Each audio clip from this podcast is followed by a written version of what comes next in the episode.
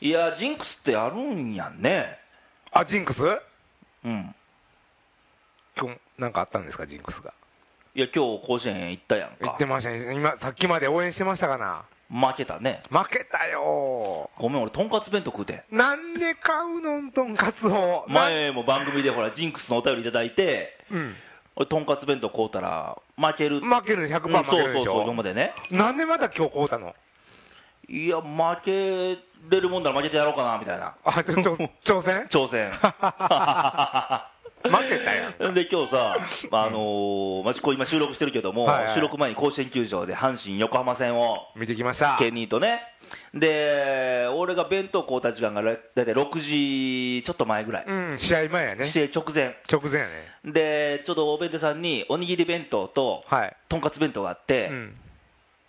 とんかつ弁当買って750円もう分かったわジンクスは関係ないとんかつ食いたかったんやろ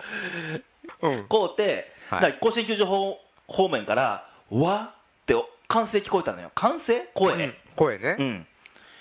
でちょっとなんちゅうのため息混じりの声やったんでその買った直前にため息が聞こえてきたんそうそうそうで、うんこれはまあよくあるやんあの試合開始前に選手が守備につくときにサインボール投げるやんか、ああまあ時間的にそんな時間かなあれでうん、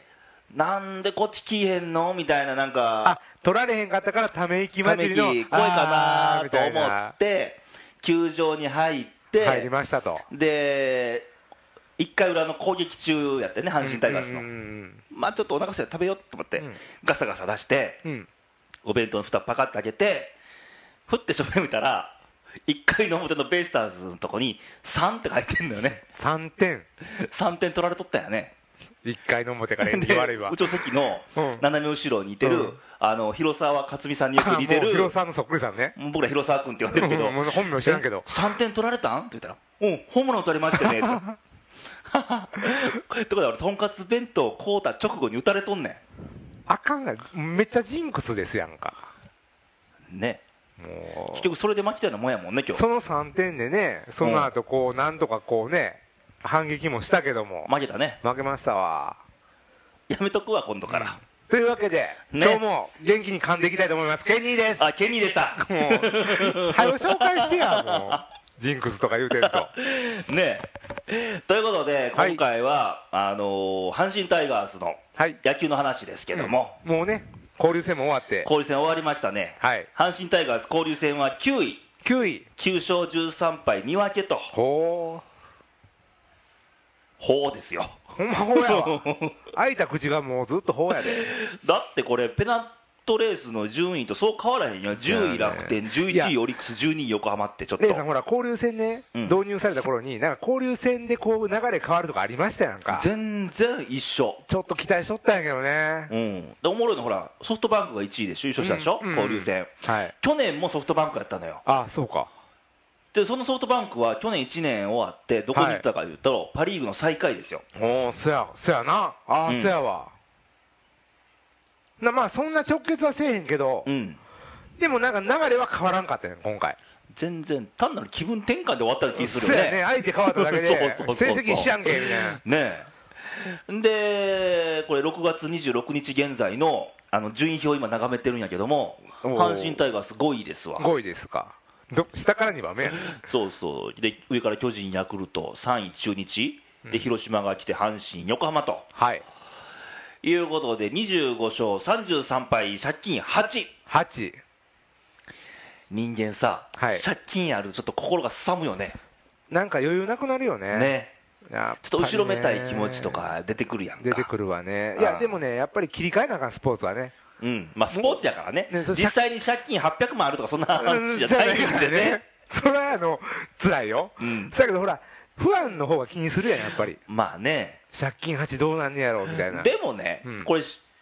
順位表見て気づいたんやけど、うんなんかあっこれたの驚くべき事実が何なのほんまにやったとか いや5位でん から5位かえん何で、あのー阪神タイガースはい61試合戦いまして、はい借金8なんやけども、うん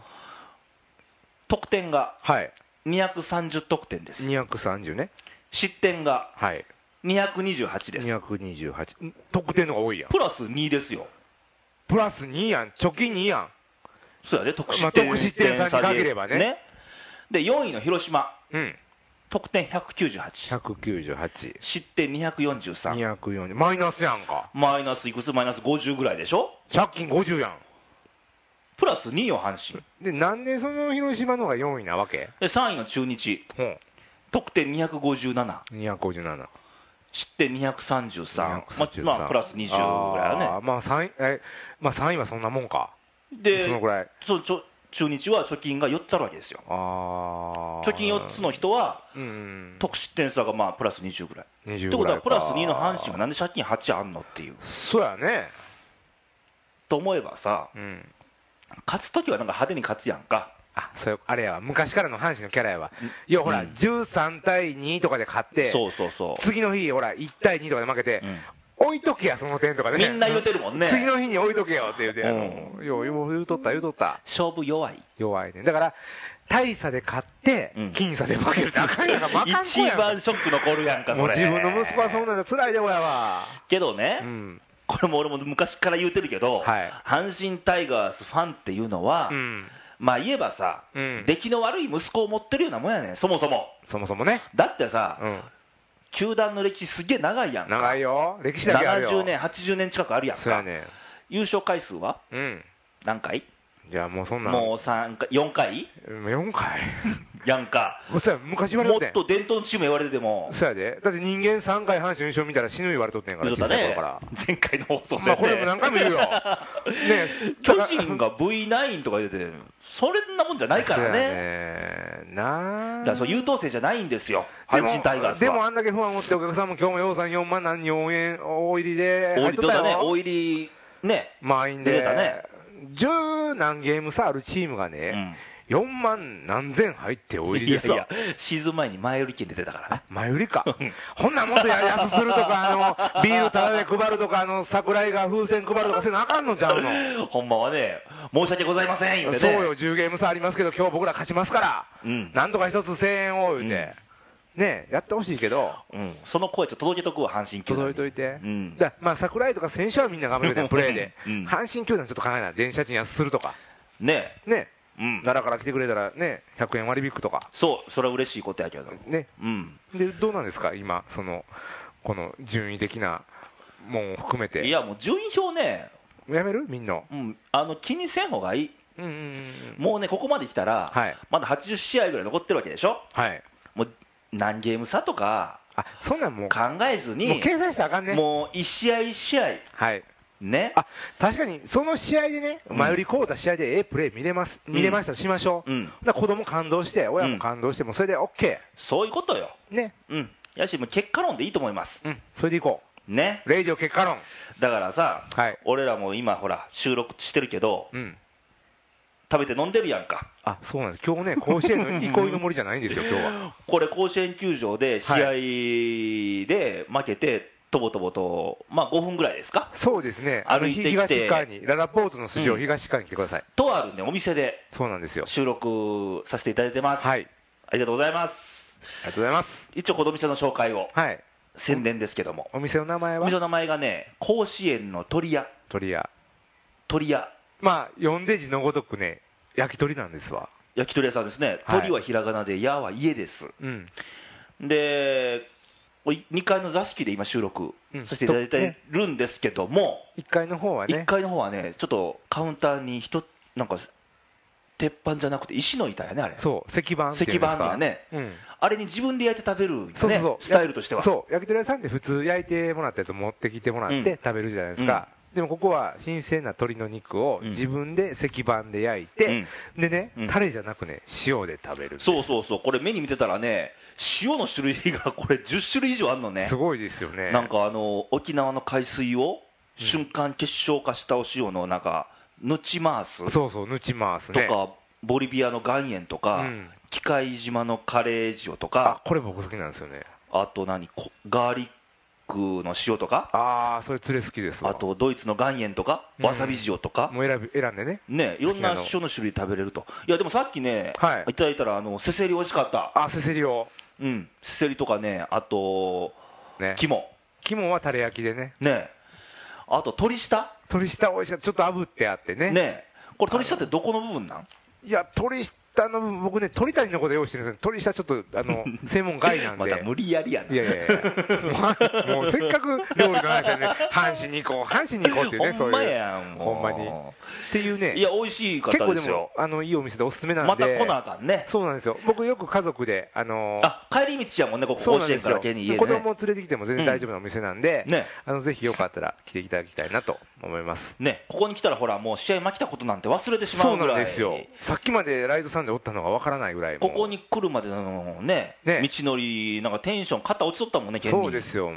ねまあ自分ではねそんな負けた日勝った日ね、うんあんまテンション感じないあの落差ないと思ってるんですけど、けどあれやろやっぱ家帰ったらさ、はい勝った試合と負けた試合ってやっぱり第一声ちゃうやろ家帰ってちゃいますわそら勝った日は買った日はね、まずガラガラしたけどガシャ開けて、うんみんな起きてるかーって、まあ、家族はあと2人しかおれへんけどみんな起きてるか ー見たか見たか今日の見たか鳥谷見たかあーみたいなねあー負けた日は負けた日うはんガシャって開けて風呂沸いてるかーみたい なわかりやすいでもほぼね阪神ファンのお父さんおっさん連中はそうほなんでぼすそうやと思うわそうでしょうう、んでもやっぱりね、うんみんなそうやってね、うん勝った時はもうね万々歳に負けたらねテンション下がるっていうね、生活の一部やからねそうやねまあそうでありながら、はいちょっとまあ嫌なことも忘れてしまうようなこのお店、はい甲子園の鳥屋さん鳥谷さん甲子園の鳥屋っていうお名前ですそうですねえっ、とね鳴尾中学校の東隣になりますはいえー、甲子園球場から東に徒歩5分ぐらいかな、そうですねでちょっとねあのあんまりこっちに来られる方少ないと思うんですけど、うん本当にあの穴場っていうか、ねいいです営業時間が夕方6時から午前0時まではいということで木曜日定休日はいねさっきお店の人とちょっと挨拶させてもらったんやけども、ええいどうでしやたいいなんかあのーアットホームな感じでしょ感じで、あのーねご夫婦でやられてて、うんであとアルバイトの方とかいるんですけど、もうね本当にいい方ばかりで、ね、すぐなんかあのー入り込めそうな雰囲気なんで、うん、ぜひねぜひこれを聞いてまあ負けた試合専用の店じゃないからね言うても、まあまあまあそうですね買った時はもっと盛り上がってねそうそうおそうそ客さうんもわーっそうそうそうとなってるかもしれないですけど、うんまああの野球以外でもこれも言うたらあのー野球見に行く一つの楽しみみたいなもんでそうですよね僕ら遠征でもそうやんか野球の試合にたかだか3時間4時間ぐらいそうで、そうその後、ね、その後のいろんな街で飲んで食うてとかいろんな文化に触れるとかそうそこが楽しめたりするの確かにね。まあもう全部ライブですわねそうですそこの場所で場所で楽しもうとということであの負けたこと引きずらずに行きたいんですけど、その中ねはいお便りがおたおたび来たなんとああありがこのたい野球関係のお便り来てまし、嬉してい嬉しいですねえー、と大阪の男性から頂いてますほうハンドルネームがビールはやっぱりモルツさんあモルツあサントリーやねモルツあもうサントリー好きなんだ僕はキリンですけどねどっちかというとああ朝日や朝日朝日やねい朝つ日ものどちいらつかもスタンドで朝日のお姉ちゃん探すそもうんそうね朝日のどっちかというと朝日か朝日のお姉ちゃん姉ちゃんでしょそうそう僕キリンのお姉ちゃん探してるからねああそっかそっいやか僕の中では、うんあのライトスタンドの中で朝日のお姉ちゃんキリンのお姉ちゃん天秤かけたら、うんごめん僕的にはキリンやねんあほんならやっぱりタイプちゃうわちゃうわまあでもそういうのも一つ楽しみで そうそうそうそう、ね今日はキリンにしとこうかなとかね、ねうん、あのもう一回あのごきた頼もうかなとかねいやあのこちら あの朝日が来たらどちらさ頼んむですか朝日が来たら頼もうかなとかねあのねね朝日のあのピンク色が僕好きなのもわかりますもうねすっかりキャバクラ状態になってますからね、ちょっと早くあのしお便りをねえー、レイさん、ケニーさん、こんばんは。こんばんは毎回の放送、まだかまだかと首を長くして楽しみにしていますう。わありがたいな今年みそじに突入し、ほうまだまだイケメン、かっこ自分で言うか、 イケメンを保ちたく、はいいきなり去年からマラソンを始めトレーニング中の約1時間レイディを聞きながらなんでやねんああそうかと一人ツッコミでニヤニヤしながら聞いていますとおーほ嬉しいですう、ね嬉しいけどねまあちょっと気持ち悪いかもしれえんけどねねえ第三者聞いてたらこれあのね なんでやねんとかね な一人で裏剣返してたからしてだるかからね らねどういうトレーニングやみたいないうか自分でイケメン言うてるからねああ相当自信あるんやろねお会いしたいもんやんかお会いしたいもんやねねイケメン